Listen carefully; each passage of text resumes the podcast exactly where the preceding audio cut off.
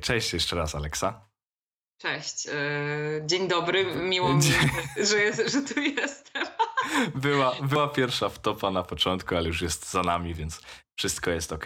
Bardzo miło mi Cię powitać e, w premierowym odcinku naszego podcastu. Super, że jesteś. Bardzo się cieszę, że się zgodziłaś w ogóle. Dzięki za zaproszenie i bardzo mi miło, że jestem pierwszą osobą, którą zaprosiliście. To jest dla mnie bardzo duże wyróżnienie i, i no i dzięki, że, że, że, mogę tutaj być i, i, i się wypowiedzieć dla Was. Jasne, super. Generalnie konwencja e, podcastu jest taka, że zanim się przedstawisz, to chciałbym, żebyś e, powiedziała po pierwsze, co studiowałaś i gdzie, no i później e, z czym się aktualnie zajmujesz, więc gdybyś mogła nas tak wprowadzić trochę w siebie, to byłbym, byłbym wdzięczny. Super.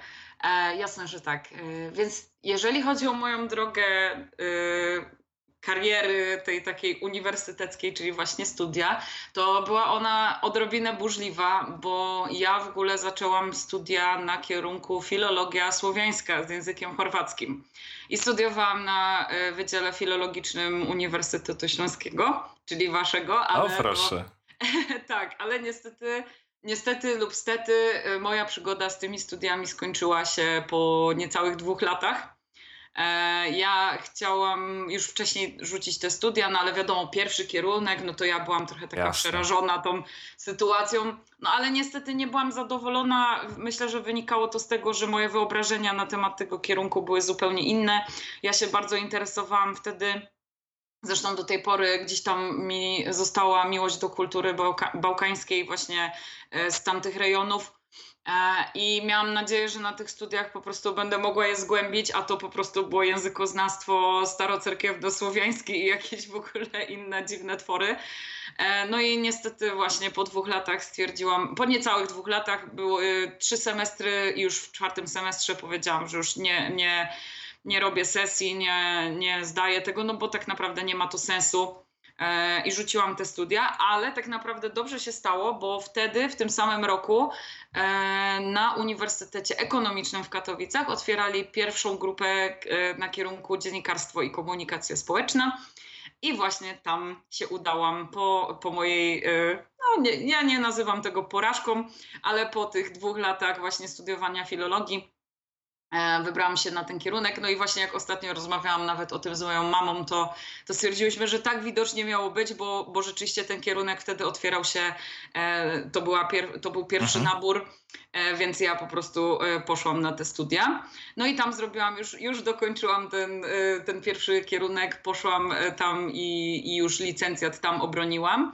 Natomiast kończąc licencjat miałam takie poczucie, że chcę jakąś przygodę przeżyć, że jestem na takim etapie życia, że muszę coś, e, nie wiem, coś fajnego zrobić, w ogóle skorzystać jeszcze z tego, że, że jestem młoda, że nie mam żadnych zobowiązań, że mogę jeszcze w ogóle, e, nie wiem, swoje, swoją karierę gdzieś tam e, właśnie tą uniwersytecką jakby kontynuować i, i mogę się zastanowić, co dalej. I postanowiłam, że zrobię magisterskie studia za granicą. I na początku myślałam o Szwecji, jeszcze w ogóle a propos to na licencjacie byłam też na Erasmusie w Finlandii przez pół roku. Czyli już tak e, skandynawsko tak, było od początku. Wtedy, właśnie, to jest śmieszne, że ja w ogóle najpierw, e, wiesz, robiłam e, studia na filologii słowiańskiej, bo bardzo mnie interesowała kultura bałkańska i do tej pory gdzieś tam ją lubię. A potem się tak zajarałam Skandynawią. No ja w ogóle jestem takim typem człowieka, który jak się czymś zajara, to, to po prostu idzie w to i, i chce jak najwięcej z tego wyciągnąć.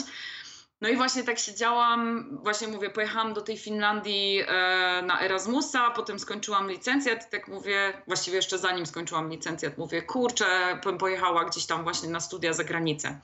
No i zaczęłam się interesować Szwecją, ale żeby pojechać do Szwecji trzeba było mieć tam jakiś certyfikat z angielskiego, który bardzo ciężko było, tam chyba trzeba było dużo wcześniej w ogóle się o niego ubiegać. Mhm. Więc zainteresowałam się Norwegią i okazało się, że w Norwegii też trzeba mieć certyfikat, ale y, to był certyfikat TOEFL, który można właściwie z miesiąca na miesiąc się zapisać na egzamin i, i po prostu go zdać. E, no i pod koniec y, przedostatniego semestru zrobiłam ten certyfikat i złożyłam papiery na Uniwersytet w Oslo gdzie y, dostałam się na kierunek media, taki bardzo ogólny. Oni tam mają trochę inny system edukacji niż my, więc oni mają ogólny taki kierunek, gdzie mają dosłownie 3-4 przedmioty takie kierunkowe, które wszyscy na, ta, na tym danym kierunku muszą, e, muszą zdać. Natomiast e, oprócz tego dobiera się przedmioty fakultatywne i te przedmioty jakby w, ramach tego kierunku były bardzo różne. Ja miałam między innymi przedmiot social media, ale miałam też na przykład przedmiot o pornografii i przemocy w internecie, więc tutaj jakby... No proszę. No, była to bardzo taki raczej ciekawa... niespotykany. Tak, i to bardzo ciekawa oferta edukacyjna e, i właśnie to też było fajne, że e, można było, bo te studia były bardzo teoretyczne. Tutaj też nie było żadnej praktyki, nie było, nie wiem, zajęć. Mieliśmy jedną wycieczkę do stacji telewizyjnej, ale ogólnie rzecz biorąc, to były takie studia e, bardziej, bym powiedziała, filozoficzne, teoretyczne. Ja zresztą w ogóle mój tak naprawdę tytuł naukowy to jest Master, Masters of Philosophy in Media. Czyli to jest tak o, jakby... Czyli tak naprawdę filozofia. Tak, no to jest Masters of Philosophy, to jest właśnie taki... To jest coś takiego, co też uprawnia potem do pracy na uczelni. Mhm. Generalnie to jest bardziej właśnie taki teoretyczny kierunek, to jest bardzo dużo takich rozważań na różne tematy. No i na przykład ten przedmiot właśnie o pornografii yy, i przemocy w sieci. Myśmy tam omawiali różne przypadki tego właśnie, jak na przykład... Yy, były kwestie badań na temat tego, jak wpływa e, cyberprzemoc na młodzież, różne takie mhm. rzeczy. Więc e, tak, więc właśnie tak to wyglądało. No i po dwóch latach w Norwegii ukończyłam magisterkę, obroniłam swoją pracę magisterską. I co? No i wróciłam do Polski, bo, bo nie spodobało mi się w Norwegii na tyle, żeby, żeby tam zostać. E, natomiast wróciłam do Polski i przeprowadziłam się do Katowic już na stałe, bo ja jestem z Gliwic ogólnie e, i mieszkam tutaj już prawie 5 lat. Bardzo lubię to miasto. E, a czym się zajmuję? No jestem copywriterką. Od prawie już roku, w czerwcu będzie dokładnie rok, od kiedy prowadzę własną działalność i pracuję z klientami na zlecenie, piszę dla nich teksty różnego rodzaju, a oprócz tego też rozwijam swoją działalność w sieci, o, sorry, akurat oczywiście nic ktoś się nie dzieje. do drzwi. Standard, rozmawialiśmy o tym wcześniej, to się nic tak. nie dzieje. To musiało się e, wydarzyć. Tak, y, i, e, i oprócz tego działam też w sieci, prowadzę swojego bloga, Instagram, też ostatnio na TikToku trochę działam, to takie e, młodzieżowe medium, ale bardzo fajnie tam się odnajduję. No, no i tyle, jeżeli chodzi o moje aktualne życie zawodowe, to, że tak powiem. To bardzo ciekawa droga, bo bardzo mało, wydaje mi się, studentów po licencjacie decyduje się, żeby właśnie magisterkę robić, e, robić za granicą, gdziekolwiek. Szczególnie, że to nie jest, wiadomo, Skandynawia e, ma bardzo wysoki poziom języka angielskiego, bo rozumiem, że te studia były po angielsku robione. Tak, dokładnie. To były studia, ten kierunek był dla międzynarodowych studentów, więc oprócz mnie były tam mhm. osoby z, ze Stanów, z innych części Europy, z, nawet z Afryki, z Azji, więc naprawdę e, międzynarodowe towarzystwo i tak, i całe studia były w języku angielskim, nawet dla studentów, którzy byli Norwegami. Super. Bardzo, bardzo fajnie. Do tego jeszcze na pewno wrócimy, ale może po kolei, bo co mnie zaciekawiło, to y, to, co powiedziałaś na początku, że twoje pierwsze studia w ogóle nie trafiły w to, jak sobie je wyobrażałaś, bo poszłaś na filologię i y, bardzo byłaś zainteresowana kulturą, dobrze pamiętam, tak? Tak. No i ja mam podobne, podobne doświadczenie. I jakie były twoje odczucia po tym, jak te pierwsze studia okazały się, nie wiem, czy można tak powiedzieć, lekkim niewypałem, czy, y, czy po prostu nie spełniły Twoich oczekiwań? Jakie były Twoje odczucia po tym? Czy nie miałaś takich może myśli, żeby jednak to rzucić i zająć się czymś innym? Mhm. E, to wiesz co, to jest złożony temat, bo ja być może tak mogłam myśleć, no ale wtedy mając te dwadzieścia kilka lat dosłownie, ja byłam też trochę jeszcze pod wpływem rodziców i tak dalej, a oczywiście moi rodzice uważali, I dalej trochę tak uważają, że ten papier jest potrzebny, że studia są potrzebne. Jasne. Jeżeli o mnie chodzi, to ja mam trochę inne zdanie na ten temat i oczywiście, e, jako że to jest podcast studencki, to e, nie mam zamiaru tutaj nikogo odwodzić od tej jakby idei całej studiowania, bo uważam, że to jest bardzo fajna sprawa też tak życiowo, tak? Bo ja y, nie wiem, z moich doświadczeń wynika, że jeżeli chodzi o naukę, to studia nie są zawsze jakieś y, super fantastyczne. Chociaż no, ja nie studiowałam na każdym możliwym kierunku, więc też nie, nie mogę się wypowiadać za, za wszystkie. Natomiast y, to uczy bardzo właśnie życia, to uczy pokory, to uczy radzenia sobie w wielu różnych sytuacjach i takiego właśnie mm, zaradności w pewnych y, kwestiach. E, I też no, tak naprawdę dzięki temu poznaje się nowych ludzi, którzy często gdzieś tam zostają e, z nami na dłużej jako przyjaciele, jako nawet partnerzy w niektórych przypadkach, chociaż akurat nie moim. E, natomiast, y, no tak jak mówię, dlatego uważam, że studia są po prostu fajną przygodą życiową i jeżeli ktoś ma taką możliwość, to, to warto gdzieś tam sprawdzić, czy to jest coś dla nas, ale też właśnie z własnego doświadczenia uważam, że nie ma sensu y, tak, wiesz, cisnąć w to i, i za wszelką cenę próbować, i, bo zna, znałam ludzi, którzy, nie wiem, sprawdzali różne kierunki, kilka razy wy, wywalano ich tam, bo nie wiem, bo na przykład byli na Politechnice, gdzie były bardzo trudne egzaminy i po prostu im nie szło, e, nie, nie byli w stanie tych egzaminów zdawać. Trochę na takich kierunkach, jak ja studiowałam, jest trochę łatwiej, bo, bo tam jakby nie ma nic tak trudnego.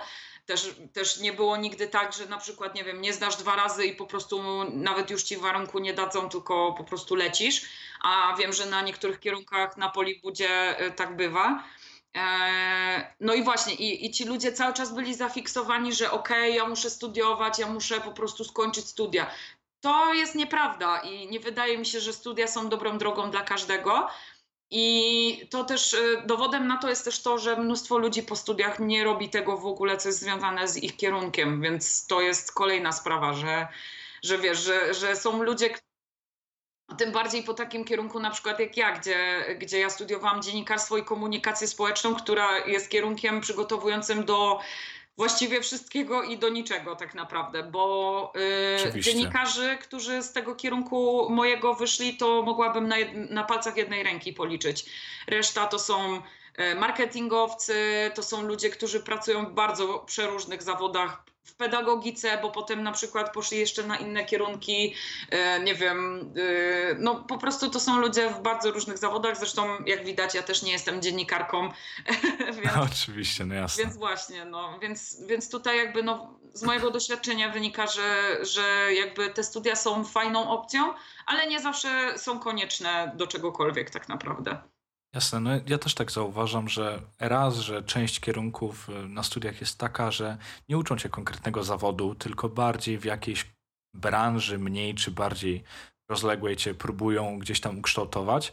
No a dwa, to chyba jest trochę prawda, że studia y, bardzo mocno raz uczą organizacji swojego czasu, bo to też widzę po sobie, że no jednak niekiedy trzeba się zorganizować. Jest ten taki wieczny żart, że dwa razy do roku, nie?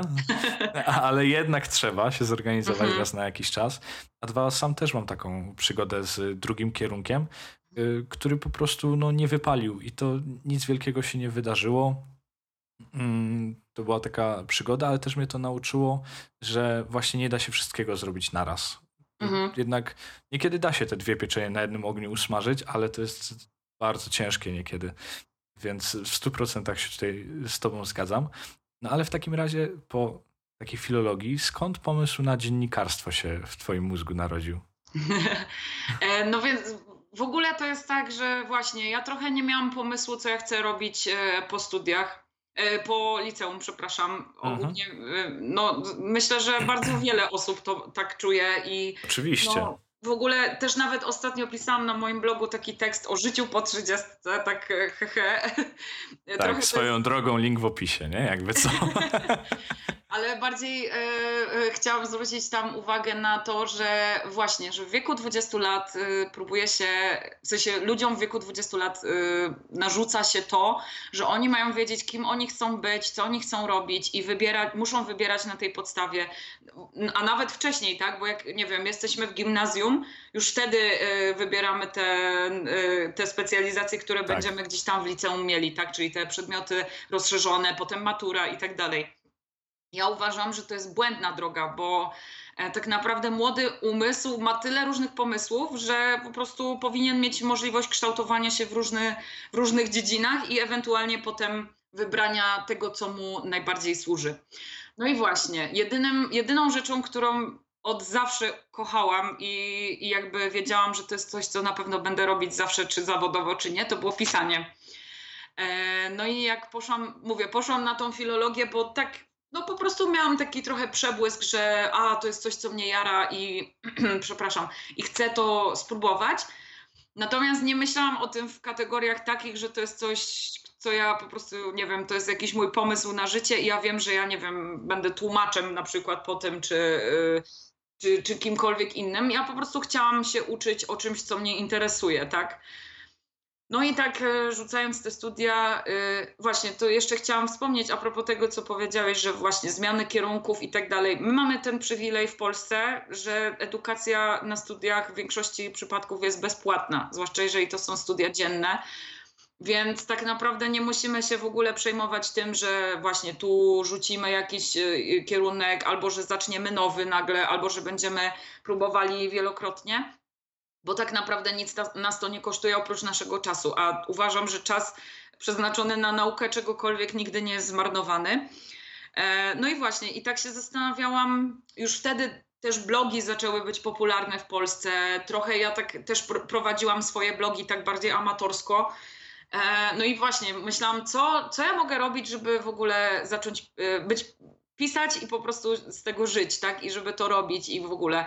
Jaki jest zawód, który się z tym kojarzy? No oczywiście dziennikarstwo, tak? Czyli e, gdzieś tam pisanie artykułów na przykład do gazet. No i tak początkowo w sumie myślałam o tym i też trochę gdzieś o uszy obijał mi się po prostu marketing, czyli właśnie pisanie tekstów takich bardziej użytkowych. No i ten kierunek właśnie dziennikarstwo i komunikacja społeczna to jest dokładnie to, czyli trochę dziennikarstwa, trochę właśnie takiego marketingowego podejścia takie trochę mydło i powidło, ale, ale ciekawe w, większości przypadków z perspektywy takiej osoby jak ja.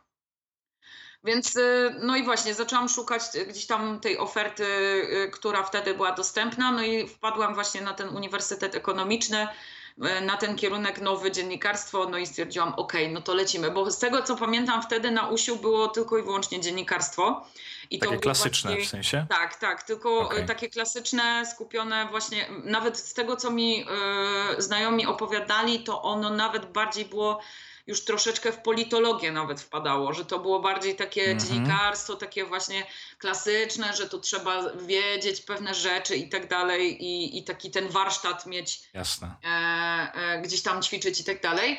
Natomiast y, ta, ten kierunek, który otwierał się wtedy na UE, to było bardziej właśnie też takie pod marketingowym względem i ja czułam, że to jest właśnie mm, coś bardziej dla mnie. No i tak rzeczywiście było, że, że, że to doprowadziło do tego, że, że jestem tutaj, gdzie jestem teraz. Czyli można by to tak podsumować, że co złego to wyjdzie potem koniec, koniec końców na dobre. No tak, ja jestem bardzo Jesteś zadowolona z tego, co słyszę. Tak, tak. Ja jestem bardzo, wiesz, taką osobą, która zawsze uważa, że, że wszystko dzieje się po coś, więc, więc zdecydowanie. Jasne. W ogóle bardzo, bardzo mądrze powiedziałaś, że przynajmniej tak mi się wydaje, że poszłaś za tym, co ciebie interesuje po prostu. No bo ja też znam wielu, czy to moich kolegów, czy koleżanek, które rozpoczęły studia razem ze mną, Y, z takim podejściem, że kurczę, właśnie nie wiem, co ze sobą zrobić, zobaczę, może tu wyjdzie, może, tu, może to akurat będzie to. No i tak w jednym powychodziło, ale duża część osób odpadła. I to nie dlatego właśnie, że te studia ich przerosły, czy, czy było za ciężko, czy im się nie chciało, tylko po prostu stwierdziły, że to nie jest dla nich. I 90% z nich, jak tak patrzę teraz po naszych social mediach, to są zadowoleni z tego, co, co teraz robią i, jest im dobrze. Właśnie też doszły do wniosku, że jednak trzeba iść za tym, co, co je jara. No ja też jakby studiuję filologię, yy, gdzieś tam w te tłumaczenia chcę iść, ale też mnie interesuje, czy to właśnie tworzenie kontentu, czy, czy social media, czy marketing. I, i w tym się czuję, czuję dobrze i no to chyba jest taki jednak guideline dobry dla, dla większości osób, że jak y, wiadomo, są tacy, którzy E, chcą dużo zarabiać i to będzie ich takim nie, priorytetem. Duży hajs, programowanie na przykład, nie? Mimo, że tego nie lubią robić.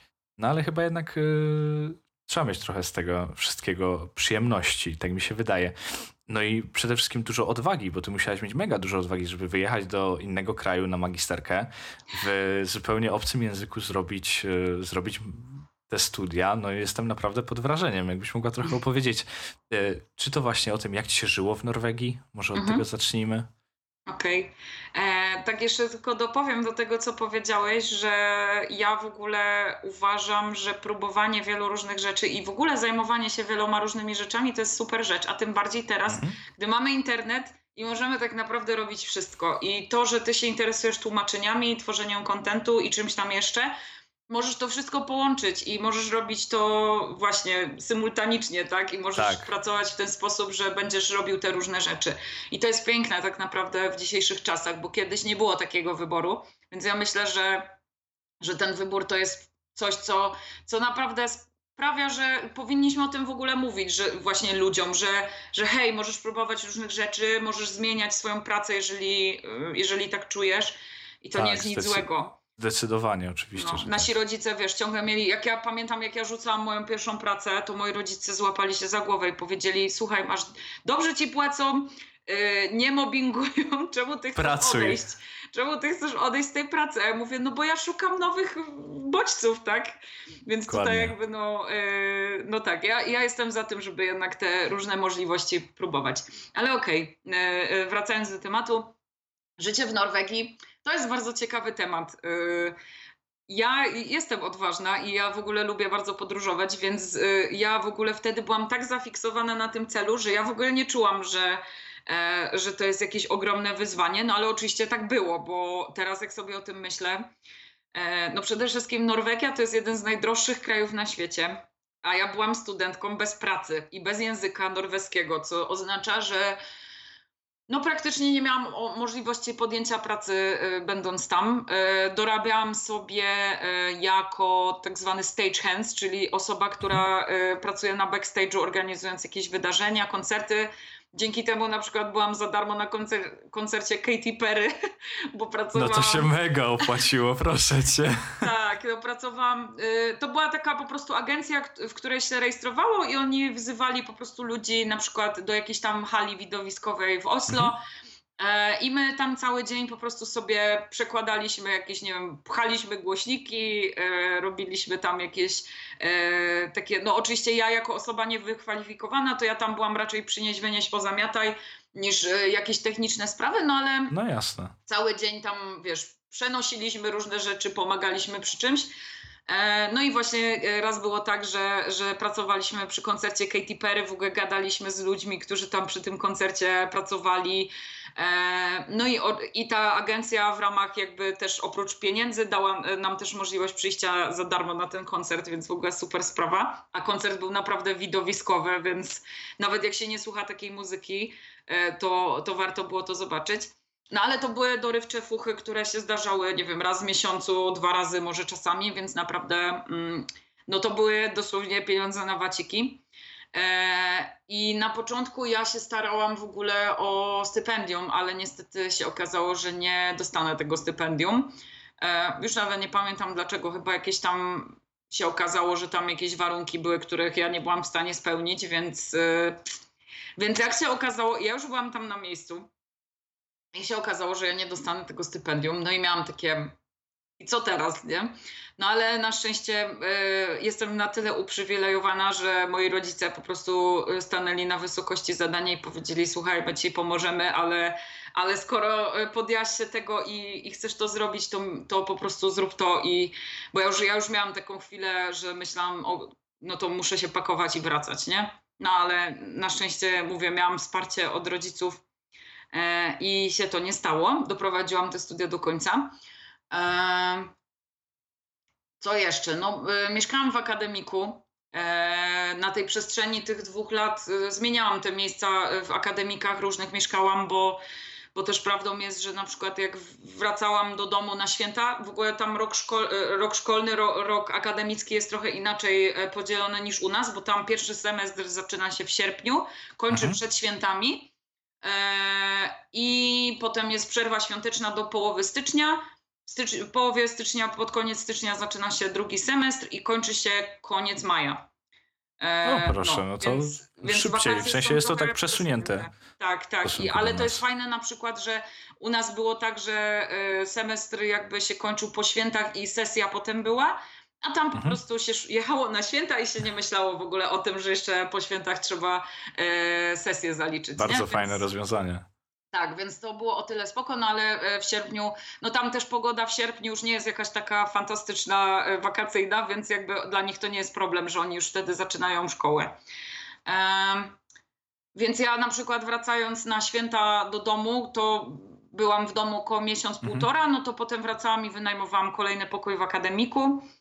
Em, No i tak sobie tam mieszkałam z różnymi ludźmi. No, tak jak już wspominałam, e, system edukacji jest zupełnie inny.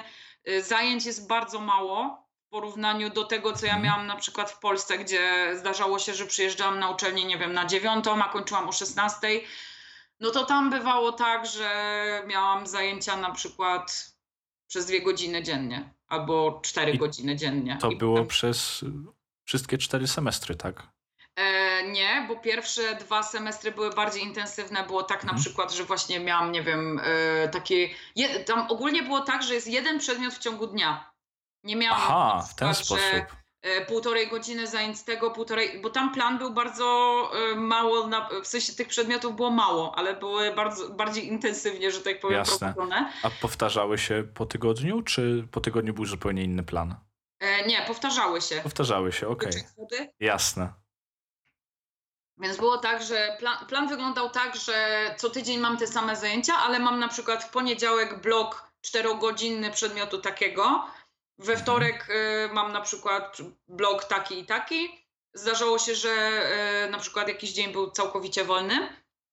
E, I na y, ostatni semestr wróciłam do Polski, bo ja po prostu, jak się pisze magisterkę, to się nie ma żadnych zajęć. I to jest na przykład wspaniałe, bo pamiętam, jak licencjat pisaliśmy i nam po prostu naładowali plan w Polsce na cały semestr i trzeba było łazić na zajęcia i jeszcze pisać e, licencjat. Tam jest tak, że ostatni semestr ma się przeznaczony tylko i wyłącznie na e, seminaria, e, w sensie właściwie takie spotkania z Mhm. promotorem, plus e, pisanie pracy. No ja te spotkania z promotorem miałam po prostu online ze względu na to, to, to, było, to zanim to było modne, zanim była Zanim pandemia, była pandemia, jasne. My już, my już z moim promotorem e, mieliśmy spotkania online, bo ja sobie siedziałam w Polsce i potem tylko przyleciałam do Oslo na, e, na obronę. Jasne. To jest bardzo ciekawe, co mówisz, że y, było mniej tych zajęć i nie było tak intensywnie jak w Polsce. Ja wiem, że to może porównanie jest trochę yy, nikłe, no bo jednak magisterskie studia licencjackie lekko się różnią pod względem y, materiału, ale gdybyś jednak się postarała tak y, porównać jakościowo w takim razie, no bo już wiemy, że jest różnica pod względem rozplanowania tego materiału, a jednak gdzie uważasz, że więcej ci dały dane studia, albo gdzie zajęcia po prostu były ciekawsze, bardziej merytoryczne może? No dobra, to tak. Jeżeli, tak jak już mówiłam, te zajęcia w Oslo były bardzo teoretyczne. Ja to Mhm. mówię tylko i wyłącznie z perspektywy mojego kierunku, bo nie wiem, No jak jest jasne, innych. oczywiście. Mm, więc tam było dużo bardziej. E, ta praca bardziej przypomina pracę akademicką, czyli pracę Mhm. taką, jak już się jest nau naukowo na uczelni, jak się, nie wiem, robi doktorat na przykład. Czyli dużo czytania różnych badań, dużo czytania różnych prac naukowych, e, analizowanie tego, pisanie prac bardzo często. W ogóle tam e, w całym. Przez całe dwa lata ja miałam tylko dwa egzaminy. Reszta wszystko było, polegała na pisaniu prac zaliczeniowych, czyli takich jakby małych magisterek, małych licencjatów, tak? E, po prostu pisze się pracę na określoną ilość stron z odpowiednimi przypisami, źródłami e, Mhm. i tak dalej. I po prostu tą pracę się oddaje do oceny e, jako zaliczenie, tak zwane. To, to ciekawe, bo ja mimo tego, że teraz jestem na magisterce i zajęć ilościowo mam mniej, czy przedmiotów bardziej, to egzaminów mam więcej. Mhm. No, tak u nas. dziwnie, nie? Tak, u nas w ogóle tak e, te egzaminy, czy tam pisemne, czy ustne, to jakby zawsze się, wydaje mi się, że się uważa, że to jest jakieś takie bardziej, e, nie wiem, że to jest jakby ważniejsze. Tak. Tam nie, tam się stawia właśnie na tą pracę, tak, że ty masz krytycznie myśleć, że ty masz wziąć Mhm. właśnie jakiś temat, e, dostaje się zazwyczaj pulę tematów, z której można sobie wybrać jakiś ten jeden temat na zaliczenie. I ty masz po prostu y, przeskanować ten materiał źródłowy, wyciągnąć wnioski. Piszesz taką, no właśnie, jakby rozprawkę, trochę właśnie jakby pracę licencjacką, że po prostu y, piszesz, y, jakie są badania, jakie są informacje na ten temat, i potem wyciągasz z tego wnioski. Więc jest to y, inne podejście. Pytanie, czy lepsze? No to już zależy, co kto lubi, tak? Bo jeżeli No, ktoś y, nie lubi pisać, nie lubi takiej pracy naukowej, no to to może być trudne dla mnie to było o tyle ok, że też, żeby nie było, ja nie miałam tam samych e, idealnych ocen, nie? to też nie jest tak. E, natomiast e, no to było ciekawe doświadczenie i, i co? Raz oblałam egzamin.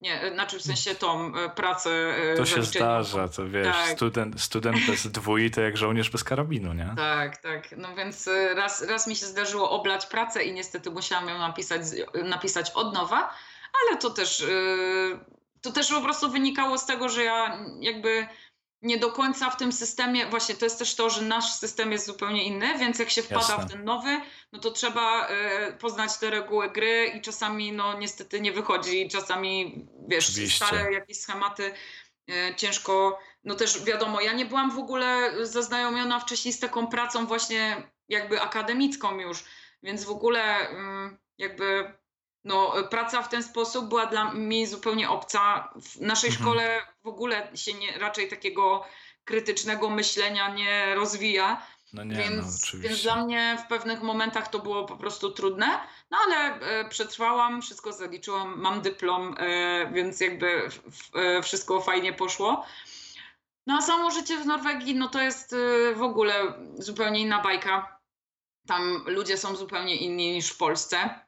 E, czy lepsi, czy gorsi, to też jakby w sensie nie, nie, oceniam tego w ten sposób, ale na pewno mentalność jest zupełnie inna. No i e, mi to nie do końca odpowiadało pod pewnymi względami. Oczywiście, tak jak mówię, no ja, ja jestem konkretnym typem człowieka, ja mam jakieś tam e, swoje, wiesz, e, swoją osobowość, która nie do końca pasowała do tego, co ja tam zostałam. E, więc po prostu ja tam się czułam trochę obco cały czas, jakoś tak nie na miejscu. No jasne. Inna kultura, inne zachowania, inne przyzwyczajenia. Dokładnie. To, czym, czym się ta mentalność Norwegów różniła głównie od mentalności Polaków? Oni są bardzo zamkniętymi ludźmi, e, mhm. takimi bardzo zamkniętymi w swoich kręgach, ale też w ogóle tak są mało kontaktowi. E, to, to jest dla mnie dość trudne, bo ja jestem taką ekstrawertyczną osobą, bardzo właśnie otwartą do ludzi. E, bardzo lubię kontakt właśnie z ludźmi, lubię poznawać nowych ludzi i tak naprawdę większość moich znajomych z tego wyjazdu do Norwegii to są osoby z obcych krajów, tak samo ekspaci jak ja wtedy byłam. E, część z nich została, część z nich wróciła do siebie, czy w ogóle gdzieś indziej jeszcze ruszyli. E, natomiast no, Norwegów po prostu ciężko jest poznać, tak? Oni mhm. bardzo mają hermetyczne środowisko. E, wbrew, wbrew temu, co jakby mówią, że, że są bardzo otwarci i tolerancyjni, no to jakby okej, okay, nikogo, e, tak jak u nas na przykład, no nie ma takiego otwartego, nie wiem, rasizmu czy dyskryminacji pewnych nacji, ale no, nie zmienia to faktu, że oni jednak cały czas bardziej wolą e, w swoim sosie się gotować niż tych e, obcych ludzi gdzieś tam e, wpuścić do siebie. To są oczywiście moje doświadczenia, być może ktoś ma inne. Wiem, że mnóstwo ludzi z Polski jeździ do Norwegii i bardzo im się tam podoba. Więc mimo wszystko uważam, że to jest kwestia osobowości, kwestia tego, jakim kto jest człowiekiem, jakie ma potrzeby, jeżeli chodzi o życie społeczne, o życie między ludźmi. E, więc jakby no taka jest, taka, takie są moje doświadczenia. Natomiast y, myślę, że jeżeli ktoś y, jest podobny w, y, w, tym, w tym sensie, że właśnie nie jest może do końca taki super żywiołowy, no nie potrzebuje jakiegoś dużego kontaktu z ludźmi, no to być może tam by mu się spodobało. No, no i tak jak mówię, Norwegia to najdroższy kraj na świecie, więc tam studenckiego imprezowania nie było. No tak, tam ceny są zupełnie inne niż tutaj, to na pewno. Mm, no dobrze, bo w takim razie mówiłaś, że wróciłaś do Polski po, po Norwegii. To wynikało z takiej tęsknoty za krajem, czy może chciałaś tam zostać, ale się z jakiegoś powodu nie udało? Z czego to wynikało, że jednak zdecydowała, zdecydowałaś się wrócić do ojczyzny? Tak, e, wynikało to z tęsknoty, może nie za krajem, ale za ludźmi na pewno, moim, moimi ludźmi tak naprawdę, mm, rodziną, bliskimi, y, przyjaciółmi i tak dalej. To jest jedna kwestia. Druga kwestia, no tak jak powiedziałam, mentalność y, norweska nie do końca mi odpowiadała, więc nie czułam się tam do końca komfortowo. E, I tak naprawdę, trzecia rzecz to jest to, że tak naprawdę tam nie ma pracy dla ludzi bez języka, bez norweskiego, mhm. bo mimo tego, że wszyscy świetnie mówią po angielsku, łącznie ze starszymi ludźmi, co, co w Polsce jakby się nie zdarza zbyt często, Natomiast no, y, tak naprawdę y, oni nam nawet powiedzieli wprost, że jeżeli się nie nauczycie norweskiego, to właściwie nie macie szans na y, taką pracę. Mhm. Powiedzmy już w zawodzie, bo nie mówię, wiadomo, wyjeżdżają ludzie gdzieś tam do pracy na budowie, na kuchni, w takie miejsca. Ale to jest co innego ktoś, zupełnie. Tak, ale w takiej pracy zawodowej, właśnie związanej ze studiami, czy w ogóle z moimi zainteresowaniami, no to po prostu OFEN nam powiedzieli, że nie ma takiej mhm. opcji, jeżeli się nie nauczymy norweskiego. No, nauka norweskiego zajęłaby mi jakiś tam czas. Ja po prostu też nie, nie, nie czułam, że to jest coś, co ja chcę robić, e, tak, że, że nie wiem, nie poczułam potrzeby, żeby się nauczyć norweskiego, a już wiedziałam po prostu od pewnego momentu, że na pewno tam nie zostanę na stałe, więc po prostu e, jak skończyłam magisterkę, no to e, w sensie no wróciłam jakby do Polski wcześniej, ale jeszcze siedziałam u rodziców. No, tak. Pisałam magisterkę, potem pojechałam do Oslo, zdałam e, i wtedy po wakacjach przeprowadziłam się do Katowic, no i zaczęłam swoje dorosłe życie. No i jak, jak wyglądało Twoje wejście na rynek pracy? Czy już zaczynałaś coś, jak byłaś na studiach? Bo jesteś copywriterem. Za chwilę przejdziemy do tego, kim jest copywriter, czym się zajmuje i tak dalej. Ale właśnie gdybyś mogła powiedzieć, jakie były Twoje pierwsze kontakty z jakimiś zleceniami, czy, czy z pierwszą pracą w ogóle? Mhm. Tak, no ja już na studiach y, robiłam jakieś tam mini zleconka, y, miałam mhm. też praktyki w kilku miejscach. Więc jakby e, ten kontakt z tym słowem pisanym cały czas był. Tak jak mówiłam, też prowadziłam swoje blogi. Wtedy jeszcze tak, e, przepraszam, jeszcze wtedy tak trochę bardziej amatorsko, ale e, cały czas gdzieś tam to robiłam. Już nawet nie pamiętam, ale, ale były jakieś takie małe zlecenia typu opisy produktów dla jakiejś firmy, czy tam napisanie jakiegoś tekstu krótkiego. Nawet już nie wiem, gdzie znajdowałam te zlecenia, bo gdzieś tam mhm. po znajomości albo, albo w internecie. E, no i jak e, skończyłam tak naprawdę e, studia i wyprowadziłam się, właściwie najpierw szukałam pracy w Katowicach, potem szukałam mieszkania i się wyprowadziłam. Mhm.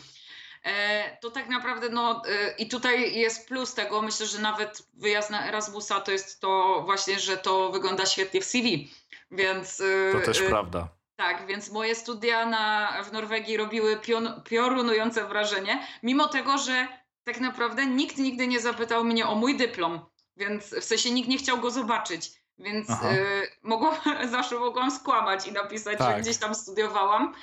No ale oczywiście tak nie było. Y, jeżeli ktoś chce, y, to do wglądu jest mój dyplom, można sobie zobaczyć.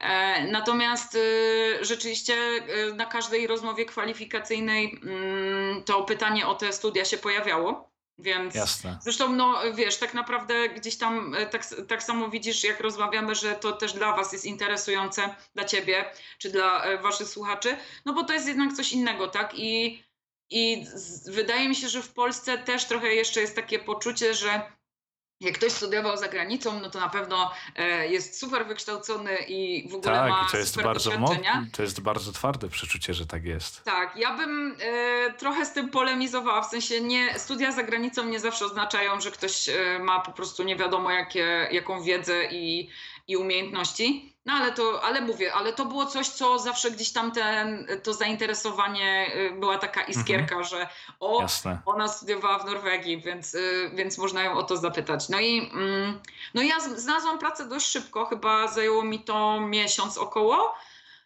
i właściwie y, no to była chyba jedna z pierwszych moich rozmów. Miałam szczęście, właśnie też była taka mała, rozwijająca się firma, katowicka, która e, kryptowalutami się zajmuje i, e, i ja tam trafiłam e, jako junior marketing specialist. O proszę.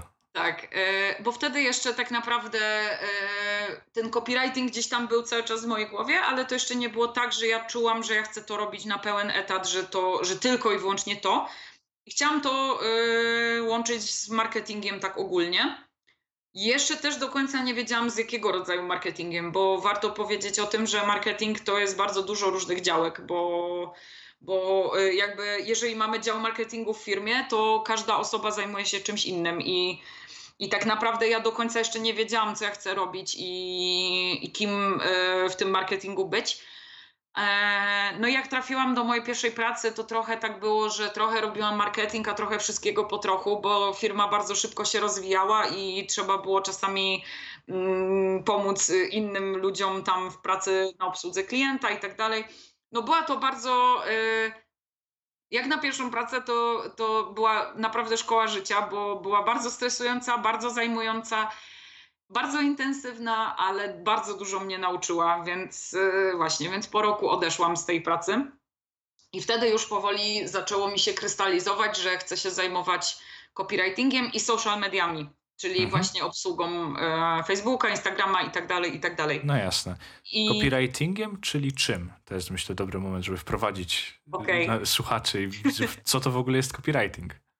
No ja wiem, bo mi się oczywiście wydaje, że wszyscy wiedzą, co to jest, ale, ale to jest klątwa wiedzy tak zwana i Je, oczywiście... To jest takie popularne w ogóle stwierdzenie i ono się często gdzieś tam pojawia, w sensie zawód copywritera, i w, ale wydaje mi się, że nie do końca każdy może wiedzieć, y, kim taki copywriter jest po prostu.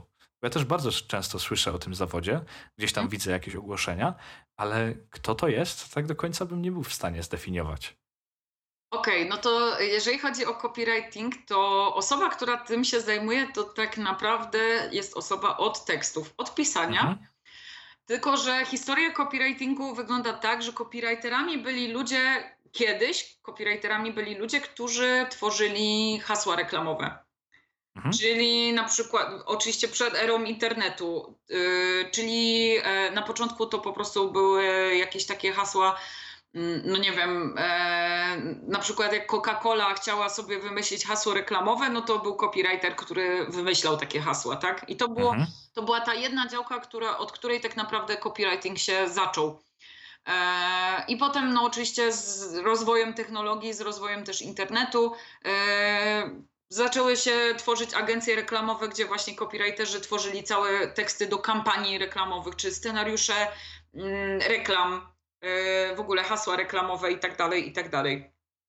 E, no ale oczywiście biorąc pod uwagę to, że e, digitalizujemy się i firmy teraz już same jakby reklamują swoje rzeczy w internecie, tak, przedstawiają swoją ofertę, też dzielą się jakimiś treściami, no to zaczęło być tak, że byli potrzebni copywriterzy, którzy właśnie te treści tworzą, bo oczywiście to, że ktoś prowadzi biznes, nie oznacza, że jest w stanie pisać o nim dobrze, tak? I on zna swój e, produkt, on zna swoją usługę, ale e, ubranie tego w słowa nie zawsze każdemu wychodzi.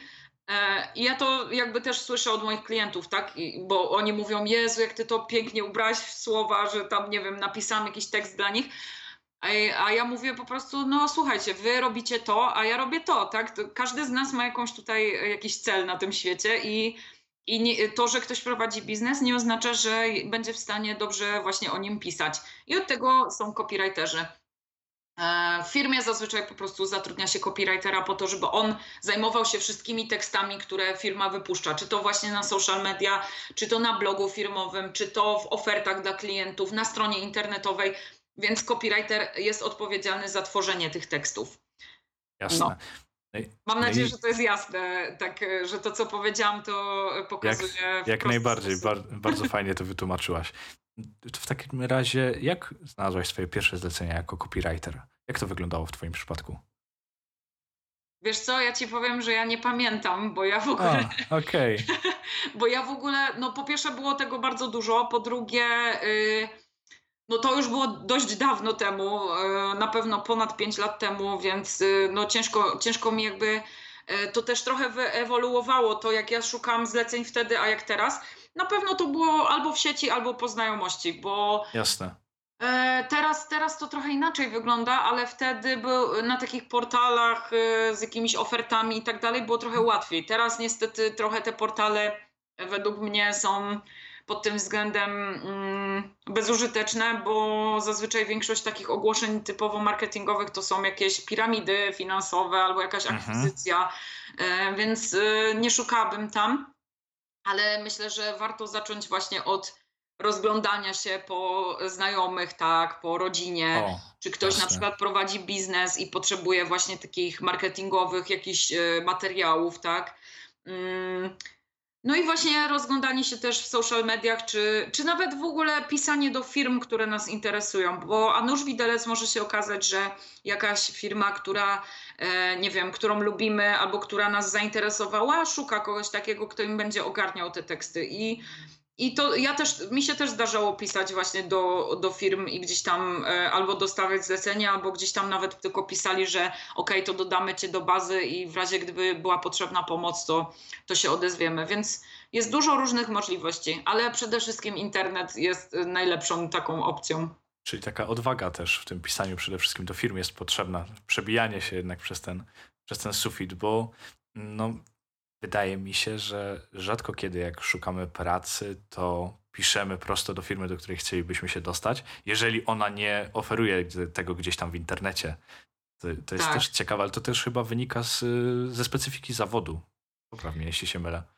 Tak, znaczy e, trzeba mieć siłę przebicia i trzeba e, reagować szybko, bo na przykład na grupach, na fejsie oferty dla copywriterów wpadają dosłownie co minutę, co chwilę się coś Mhm. pojawia, ale potem, jeżeli to jest na przykład interesująca oferta, no to potem odpowiedzi jest po prostu 100, bo, bo wszyscy piszą, wysłałem maila, wysłałem wiadomość, nie wiem, portfolio takie i takie, albo wrzucają linka do swojej strony. E, Więc y, no, żeby, żeby rzeczywiście na tym zarabiać, trzeba albo dobrą współpracę załapać, albo właśnie szybko reagować na to, co się dzieje. E, I rzeczywiście y, problemem tak naprawdę w tej branży, to znaczy w, tym zawodzie jakby jest to, Mhm. że czasami firmy przeceniają, e, w sensie nie doceniają, przeceniają swoje umiejętności, a nie doceniają umiejętności copywritera i im się wydaje, że oni wszystko sami zrobią. Mhm. W ogóle ja się spotkałam bardzo często z takim lekceważeniem roli w ogóle marketingu w firmach. E, Dalej, ja też, naprawdę? Tak, ja też W czasach przykład- social mediów? E, No, zdarza się to naprawdę. Ja też sporo pracowałam z branżą IT Mhm. i oni, z, w sensie, no, programiści e, to jest e, bardzo nietypowy twór i oni na No. przykład e, nie rozumieli w ogóle, jaka jest nasza rola, po co to w ogóle. Myśmy Mhm. takie rzeczy słyszeli, że po co my to robimy, że czy to w ogóle daje jakąś wartość, no bo przecież dla nich pisanie aplikacji, czy pisanie programów, czy cokolwiek innego, to jest ta wartość, którą się daje klientowi. Mhm. No ale tego klienta trzeba znaleźć. I oni nie rozumieli, że ten klient nie bierze się znikąd, że on nie, nie wiem, nie wpisuje w wyszukiwarkę nazwy firmy, tylko on Tak. wpisuje na przykład jak ile kosztuje zrobienie aplikacji, tak? I on wtedy Mhm. trafia na stronę firmy, która to robi i może na przykład się zapoznać z jej ofertą. Czyli takie Więc- przezwyciężanie trochę myślenia, że to się samo obroni. Tak, no a druga rzecz to też często y, firmom się wydaje, że oni te teksty są w stanie sami ogarnąć, no i potem e, zdarzają się takie kwiatki w sieci, że, że po prostu jakaś firma e, pisze, nie wiem, z błędami albo jakieś takie dziwne stwierdzenia, które po prostu nie mają żadnego sensu. E, więc to jest zawód, który z jednej strony jest popularny i jest Mhm. dużo ludzi, którzy to robią, bo to jest praca, którą można wykonywać zdalnie, która właśnie y, nie wymaga tak naprawdę y, jakichś, nie wiem, ciężkich studiów czy coś, tylko bardziej e, umiejętności pisania i, i znajomości języka i poprawności pisania i tak dalej. A z drugiej strony jest jeszcze mnóstwo jakby terenów nieodkrytych i jeszcze mnóstwo pola do działania, bo tak naprawdę cały czas biznesy gdzieś tam y, wchodzą do internetu, y, poszerzają ofertę, potrzebują tej, tej promocji, tego marketingu i tak dalej. Więc no, no tutaj y, trzeba być sprytnym, żeby się w tym zawodzie gdzieś tam, żeby w tym zawodzie po prostu być w stanie się utrzymać. W takim razie, jeżeli to oczywiście nie jest jakaś tajemnica, jak ty szukasz swoich zleceń? No bo trzeba być sprytnym, no to pewnie masz jakieś sposoby swoje na to. Tak, y, jeżeli e, chodzi o to, znaczy to nie jest żadna tajemnica i jakby ja uważam, że y, w sensie ja nie wierzę w taką konkurencję, że na zasadzie, że e, okej, okay, to ja teraz podam moje e, jakieś tam sposoby i ktoś po prostu mi zabierze całą pracę sprzed nosa, bo tak naprawdę jest miejsce dla każdego. Jeżeli ktoś ma, bo, bo też kwestią jest to, że są copywriterzy, którzy po prostu mają słaby warsztat, słabą jakość i, i jeżeli ktoś taki jest, no to on tak czy siak nie jest moją konkurencją e, i, się, i moja, moja praca się zawsze obroni, a jeżeli ktoś woli zatrudnić kogoś taniej i nie postawić na jakość, no to to jest jego problem. E, więc tak jak już powiedziałam, no sieć to jest y, nieprzenikniony, po prostu nieprzeniknione źródło e, różnych, y, różnych możliwości, tak? Natomiast no, ja też w trakcie tego webinaru, który y, tutaj był u Was i mhm. e, mówiłam o tym, że przede wszystkim ja polecam grupy na Facebooku. Są takie grupy typu copywriting, oferty, praca dla copywritera i tak dalej, i tak dalej. Każdy, kto wyszuka to w wyszukiwarce Facebooka, e, będzie w stanie na nie trafić. I tak jak ja w ogóle Facebooka jakoś niespecjalnie lubię i, i niespecjalnie cokolwiek tam robię, no to grupy rzeczywiście pod tym względem są bardzo aktywne. E, a to z prostej przyczyny, że ludzie rzeczywiście wolą poszukać w ten sposób niż na przykład na jakichś portalach, bo y, mhm. tutaj dostaną szybką informację, szybki odzew od ludzi, którzy naprawdę szukają zleceń, którzy naprawdę mają coś do zaprezentowania. Więc po prostu rzeczywiście te oferty pojawiają się co chwilę. E, druga kwestia to są takie, jest taka strona jak Rocket Jobs. Mhm. Tutaj e, warto z niej skorzystać. To jest taki taki, to się nazywa job board, czyli właśnie taka tablica ogłoszeń w sumie chyba, no jasne, która jest y, skoncentrowana typowo na ofertach dla marketingu, dla designerów, czyli mamy y, pracę dla copywriterów, dla social media managerów, dla właśnie mhm. y, grafików i tak dalej, i tak. Więc tam firmy też często jest nawet kategoria copywriting i można sobie y, odsiewać te oferty, które są y, właśnie dla copywriterów.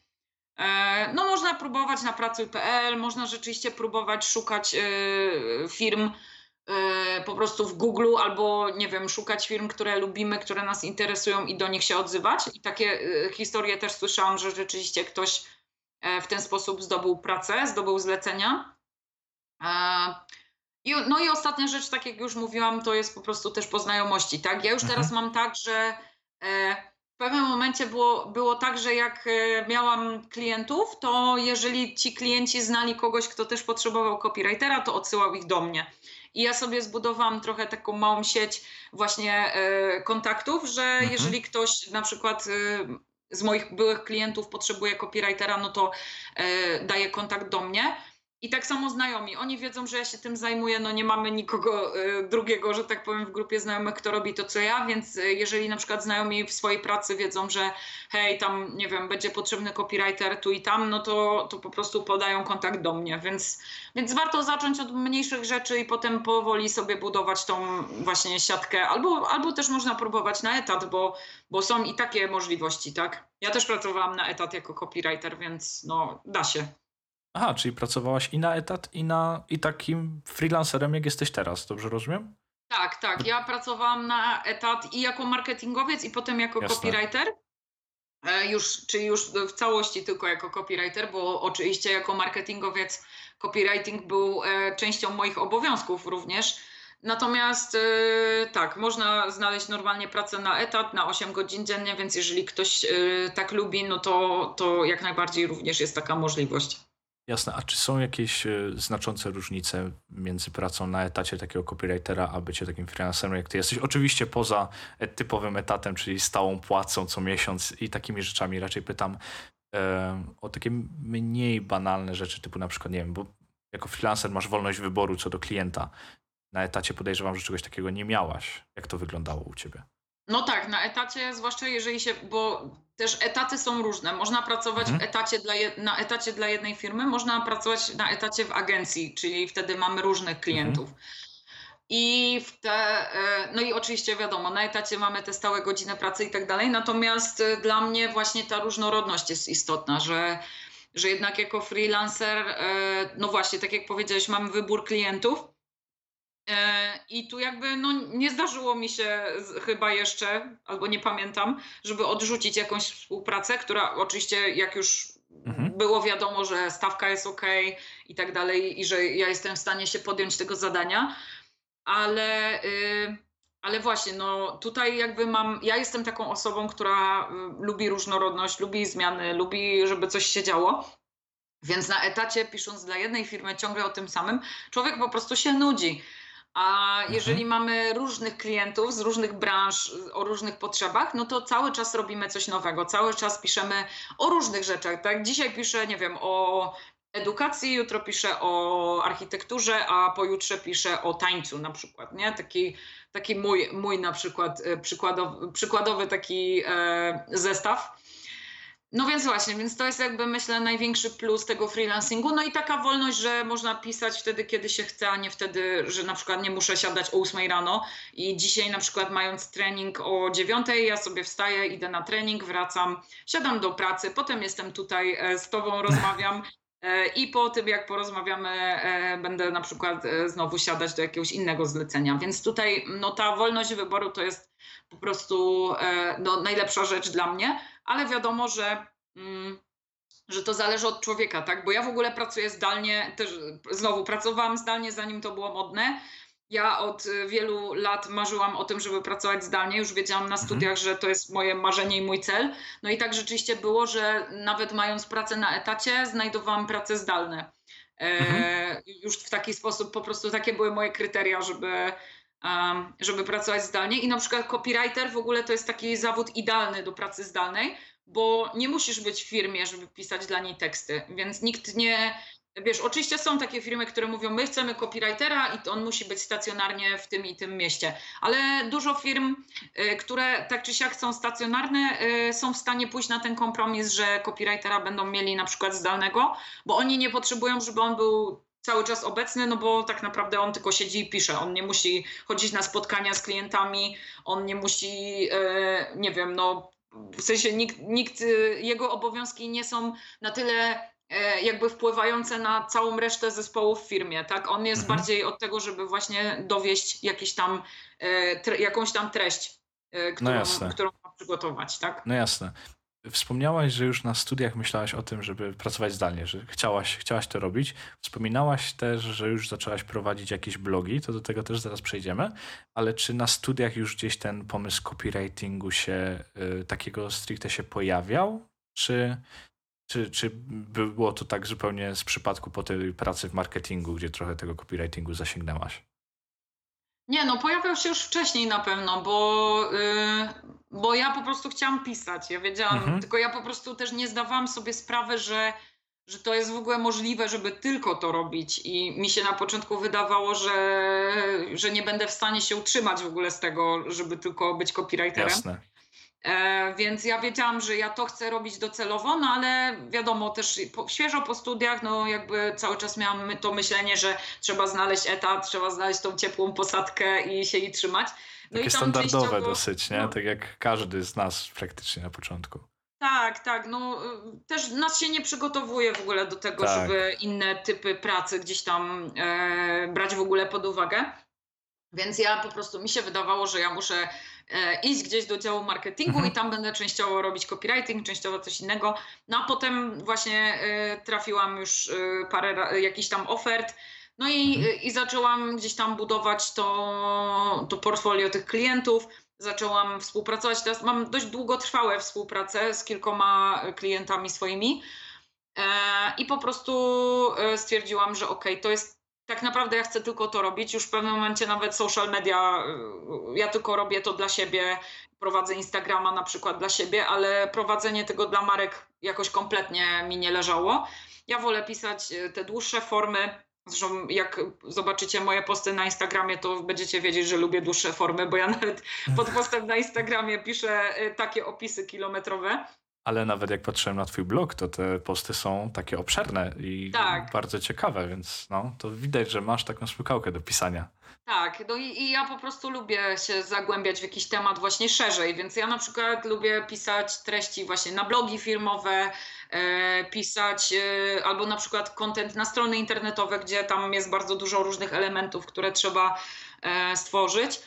Więc to jest taki mój konik i, i ja lubię bardzo taki copywriting też właśnie contentowy, czyli te treści Mhm. takie e, bardziej wizerunkowe, ale też bardziej takie wartościowe dla odbiorcy, tak? Bo są też Jasne. copywriterzy sprzedażowi, którzy typowo idą w reklamę, właśnie w sprzedaż, y, w tworzenie reklam i tak dalej. To nie jest za bardzo moja bajka, ja nie jestem e, za dobrym sprzedawcą, szczerze mówiąc. Ja właśnie bardziej lubię tworzyć te treści, które, które też oczywiście się składają na jakąś tam strategię sprzedażową, ale to jest ten content bardziej taki na przykład pozycjonujący pod SEO, czy, czy właśnie taki wartościowy dla, dla klienta, dla odbiorcy, więc więc tak, no yy, mówię, copywriting, yy, w sensie jak się dowiedziałam już, że istnieje coś takiego jak copywriting, to wiedziałam, że to chcę robić, ale zawsze wiedziałam, że chcę pisać i że to Jasne. będzie mój sposób na życie. Jasne, super. Wspomniałeś już o blogu. Przejdźmy może teraz do tego. Y, Spojrzałem sobie na niego, bardzo dobrze wygląda, bardzo ciekawie. Czytałem kilka postów, ale może od początku. Jak to się stało, że zaczęłaś w ogóle prowadzić swojego bloga? Mhm. No, ja swojego pierwszego bloga prowadziłam chyba jeszcze w podstawówce albo w gimnazjum. E, I to było w ogóle tak, że wtedy były takie platformy jak blog.pl, w ogóle jakieś takie Tak. rzeczy. I żeby w ogóle zrobić bloga, to trzeba było ogarniać HTML-a, żeby na przykład sobie szablon zrobić albo coś tam. I powiem, i powiem ci, że ja po prostu, no ja byłam takim wymiataczem, że jak ja w ogóle teraz o tym myślę, to ja się zastanawiam, skąd ja w ogóle, jak ja to ogarniałam. Bo No to mega kozak z ciebie był w takim razie. tak, no w sensie teraz też podstawy jakieś tam HTML-a e, ogarnę, ale teraz są wszystkie WordPressy, jakieś takie w ogóle platformy, które wszystko upraszczają, więc, więc już tak naprawdę, e, żeby zrobić stronę internetową czy bloga, to, to jest 5 minut roboty naprawdę. No i oczywiście ten mój pierwszy blog e, w szkole to był taki typu, że babka z matmy mnie tam wkurzyła na Mhm. lekcji, a w ogóle to mi się jakiś chłopak tam podoba, albo byliśmy na wycieczce i tak dalej, więc no, y, jeżeli chodzi o stronę wizualną, to wtedy wymiatałam, no ale treści były takie, jakie były. Eee, I co? I oprócz tego ja w ogóle pisałam bardzo dużo opowiadań. Pisałam do szuflady, pisałam też jakieś tam fanfiction, pisałam jakieś takie w ogóle, e, jakieś tam, wymyślałam sobie pomysły na książkę e, i mega, pisałam... cieka- no, mega ciekawe. Od początku byłaś taka kreatywna. tak, ja w ogóle s- o wypracowań w podstawówce, w szkole w ogóle miałam zawsze piątki, szóstki, bo, bo właśnie pisanie to, to było takie dla mnie wow i w ogóle uwielbiałam to robić. No i właśnie, mm, no i właśnie, a bo się zgubiłam. E, No i pisa, pisałam jakby też tą, te takie e, jakby prozę, tak? Czyli pisałam Mhm. też właśnie rzeczy, które gdzieś tam to nie były teksty użytkowe, tylko to były właśnie takie kreatywne rzeczy. I nawet miałam pomysł kiedyś, żeby napisać książkę, no ale potem odkryłam e, bardzo boleśnie, że nie jestem e, dobra w takich długote, długoterminowych zobowiązaniach i takich e, bardzo rozległych projektach. No i wtedy gdzieś tam, w sensie jeszcze też wiadomo, potem prowadziłam bloga na studiach, potem będąc w Norwegii też miałam swojego bloga, tak, gdzie pisałam dość sporo o tym życiu w Norwegii. O, oczywiście go usunęłam, bo, bo stwierdziłam, że muszę zacząć nowy etap. E, Ale właśnie w pewnym momencie, gdzieś tam chyba na studiach, e, usłyszałam właśnie, że, że jest coś takiego w ogóle, że, że można być w ogóle człowiekiem, który pisze, ale nie jest pisarzem, tak? Nie, nie Mhm. pisze książek, nie jest dziennikarzem, tylko właśnie e, bardziej marketingowo e, działa. No i ja stwierdziłam, że to jest coś dla mnie, tak? Bo ja lubię pisać też e, rzeczy takie właśnie bardziej mm, powiedzmy e, nie, nie faktu, tylko właśnie takie bardziej e, wymyślać e, jakieś takie kreatywne rzeczy. Natomiast to nie jest coś, co ja czuję, że bym chciała robić długoterminowo. Może kiedyś dojdę do tego, może nie wiem, tak jak Rowling napiszę Mhm. jakąś książkę już będąc dojrzałą kobietą. Natomiast e, w tej chwili rzeczywiście bardziej dla mnie jest jakby naturalne pisanie takich tekstów, które, które gdzieś tam są oparte o jakąś ideę biznesową, czy, czy właśnie też, czy pisanie o, o takich rzeczach y, prawdzi, prawdziwych, tak, w tym sensie, że ja na przykład na swoim blogu często piszę o swoich przemyśleniach na temat na tematy różne. Jasne, właśnie to chciałem wspomnieć, że to się wyróżnia w tym blogu, że bardzo dużo ciebie w tych postach jest. Takie przynajmniej mam wrażenie, oczywiście. Tak, tak, no to jest totalnie, dlatego ten blog jest ze mną i on już zostanie, bo raz, że jest mhm. pod moim imieniem i nazwiskiem, a dwa, że, że to jest właśnie typowo mój po prostu, moje miejsce w sieci, w którym ja mogę zrobić wszystko, mogę napisać o czym tylko chcę, Mm, I, I tak też robię właśnie. Piszę o swoich poglądach na życie, piszę o tym, jakie, y, co robię, tak, jakie, nie wiem, jakie rzeczy mnie spotykają, co ja myślę na dany Jasne. temat, czy to polityczny, czy społeczny, czy jakikolwiek inny. I to jest, y, właśnie mówię, ja też, ja nawet czytam książki, które są głównie literaturą faktu, albo mhm. E, psychologiczne, albo poradniki, czyli generalnie czytam książki też nie powieści, nie fikcyjne, E, tylko właśnie raczej e, lubię te treści, które są gdzieś tam osadzone w kontekście rzeczywistości, tak? Więc no tutaj takie, takie mam preferencje i to jest jakby no mój, mój sposób na życie. Oczywiście y, mówię, aspiracje do napisania książki zawsze gdzieś tam są. Może napiszę książkę, która też nie będzie po, po, po, jakby y, tą, y, nie poezją, tylko. Wcale tylko nie musisz prozą. pisać jakiejś wielkiej powieści, nie? No właśnie, tylko może kiedyś napiszę książkę o nie wiem, czymkolwiek, no zobaczymy, bo ja, mnie tyle rzeczy interesuje, że to by było bardzo ciężko ubrać w jedną całość po prostu. Jasne, oczywiście. No ja, to, ja podziwiam naprawdę w ogóle wyjście ze sobą do internetu ze swoją postacią, ze, swoją, ze swoimi personaliami i tak dalej, no to wymaga też po raz kolejny, to powtórzę, wielkiej odwagi. To jest bardzo trudne, żeby w ogóle zacząć. Czy ty, mhm. zanim zaczęłaś tego swojego już teraz bloga e, Aleksa Trachim, o którym rozmawiamy, e, miałaś takie jakieś wahania, czy to robić, czy raczej totalnie chciałaś po prostu stworzyć takiego bloga, byłaś tego w 100% pewna, zaczęłaś to robić i dalej to ciągniesz? Nie miałam wątpliwości. Wiedziałam, że muszę Jasne. mieć miejsce dla swojego, właśnie dla swoich treści, bo, bo też rzeczą, rzecz polega na tym, że jako copywriter tworzy się treści dla innych, czyli zawsze jednak gdzieś tam trzeba wziąć pod uwagę to, w jaki sposób biznes się wyraża, tak? Czy mhm. jakie oni mają w sensie w ogóle nie mają żadnych poglądów, tak? Tylko chcą sprzedać no swój tak, produkt i, i, po prostu o tym się pisze.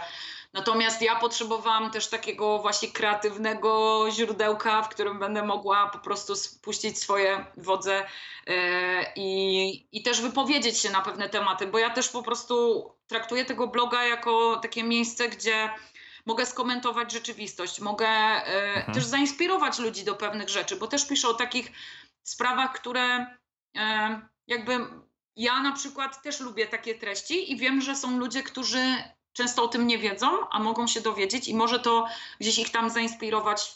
Nie mówię, że do zmiany, tak? Ja nie, nie, nie staram się tu jakoś górnolotnie, nie uważam, że jestem jakąś przewodniczką po prostu dla każdego, ale y, są to takie treści, gdzie ja mogę pokazać, że hej, możesz zrobić to i to i dzięki temu twoje Jasne, życie będzie lepsze, czy, czy y, nie wiem, czy poradzisz sobie z jakimś problemem, tak? I dlatego wiedziałam, że, że ja tego bloga po prostu muszę mieć i, i muszę y, gdzieś tam e, wyrażać po prostu to, co ja myślę w sieci. Tak, też muszę, muszę upuścić tej głowie po prostu, bo ja mam tyle myśli na mhm. minutę, mhm. że ja muszę gdzieś to wszystko z gdzieś siebie... To wy, gdzieś to wyrzucić po prostu, tak. jak nie na papier, to na stronę. Tak, i też pokazać to innym, bo wydaje mi się, że, że mam jakieś przemyślenia, które mogą być dla kogoś ciekawe, więc dlaczego się tym nie podzielić z kimś, nie? No oczywiście, ja, robiąc taki lekki research o tobie, yy, przeczytałem sobie jednego bardzo posta, który mnie bardzo zainteresował. A propos e, tych wszystkich wskazówek od bogatych ludzi, jak osiągnąć sukces.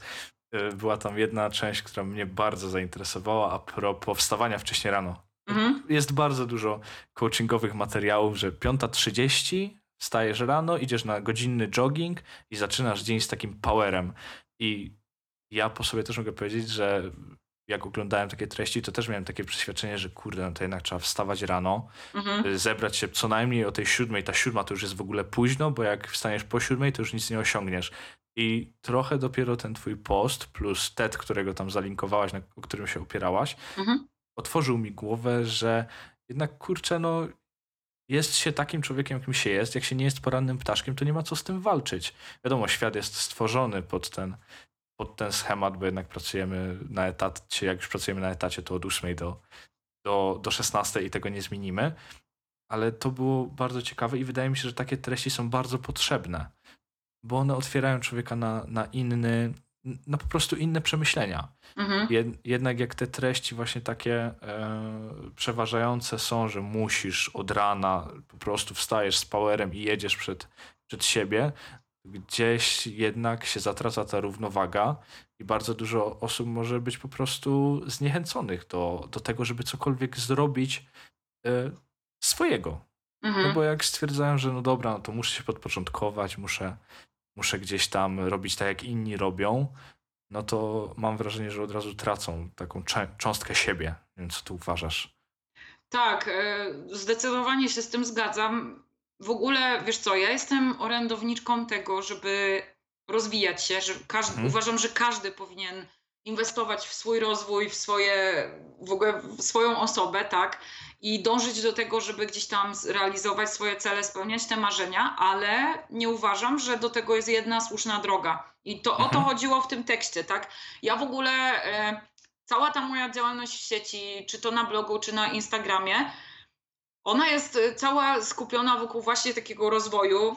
E, wiem, że słowa, e, słowa rozwój osobisty wielu ludziom po prostu sprawiają, że się gdzieś tam od razu dziwne jakieś mają skojarzenia, ale chodzi mi o to, że ja po prostu pokazuję innym, że wszystko tak naprawdę jest rozwojem, że to, że się interesujemy różnymi rzeczami, to, że zagłębiamy się w ten temat i właśnie też to, że jesteśmy sobą, że, Oczywiście, że, po prostu że tak. Jesteśmy takimi ludźmi, jakimi jesteśmy, to jest właśnie ten rozwój, tak? I to i inwestowanie odpowiednio w te y, zasoby, które my mamy jako ludzie, jako każda osobna tak. jednostka, to jest ta dobra droga. Bo to, że ktoś wstawał o 5 rano i zarobił milion, to, to nic nie znaczy.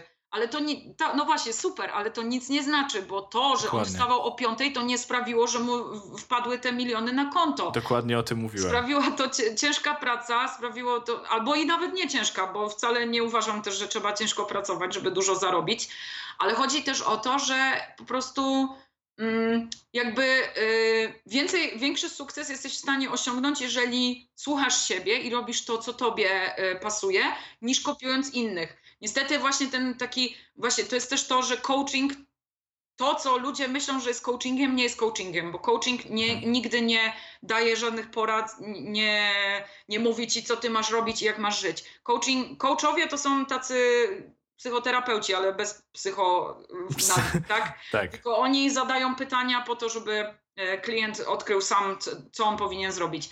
Natomiast ten taki coaching, który... E, Do którego przygnęła ta negatyw, negatywna tak, ławka, łatka. Tak. Dla tych, e, co nie widzą, to właśnie mówię, cudzysłów tutaj pokazuję, czyli to właśnie gadanie, jesteś zwycięzcą, czy że jak będziesz mhm. wstawał, to o piątej to zarobisz miliony. To jest niestety zakłamywanie rzeczywistości i mówienie ludziom, że nie musisz, nie, nieważne kim jesteś, nieważne co robisz, jak będziesz robił to, co ja, to na pewno osiągniesz sukces. I to jest nieprawda. Więc ja po prostu, wiesz, staram się obalać pewne mity, staram Jasne. się pokazywać ludziom, że hej, bądź sobą, ciesz się z tego, co masz, bądź yy, yy, szczęśliwy w życiu i dąż do realizacji swoich celów tak, jak ty to czujesz, a będziesz szczęśliwy, osiągniesz ten sukces, bo też w tym tekście, o którym wspomniałaś, yy, wspomniałeś, mówię, że właśnie ta definicja sukcesu jest y, dla każdego z nas inna, wbrew pozorom, wbrew temu, co jakby media nam mówią, co, co ludzie mówią i tak dalej. Jasne, to jest bardzo mądre, co ty mówisz. I raz, że sama jesteś manifestem tego, więc to już pokazuje, że gdzieś tam kawałek prawdy w tym leży. Dwa, że wystarczy spojrzeć na dzisiejszy świat pod względem internetu, ile tam się karier potworzyło z czystych zainteresowań. Można się na przykład interesować ogrodnictwem i wcale nie mhm. trzeba być ogrodnikiem w willi jakiegoś e, pana na Włościach, tylko wystarczy utworzyć kanał na YouTubie, robić odpowiednie treści i to się może oglądać. I to już jest kariera, ludzie z tego potrafią żyć. I to jest też, myślę, plus dzisiejszego świata, że właśnie e, o wiele prościej jest przekuć swoje zainteresowania po prostu w czysty zarobek. Tak, to, zdecydowanie. I to myślę też jest fajne podsumowanie całej naszej dzisiejszej rozmowy, że jednak ty pokazałaś dzisiaj, że gdzieś tam cały ten czas szłaś za swoimi zainteresowaniami i swoją karierę obudowałaś wokół właśnie tego pisarstwa, które cię gdzieś tam ciągnęło i spróbowałaś wielu rzeczy.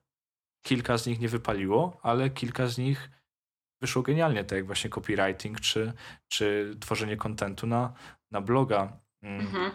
Jest bardzo fajne i bardzo motywujące, że e, jednak się da i trzeba próbować, trzeba się wiadomo kilka razy sparzyć, ale jak się będzie to robiło na odpowiednim poziomie i po prostu do tego dążyło, to to, to w końcu wyjdzie.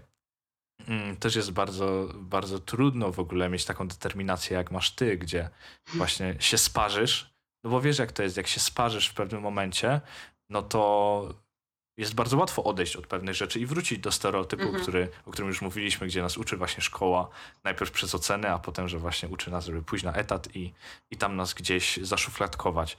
Więc bardzo Ci dziękuję za tą rozmowę. Ona na pewno wiele, wiele, wiele mi przynajmniej szufladek w głowie otworzyła.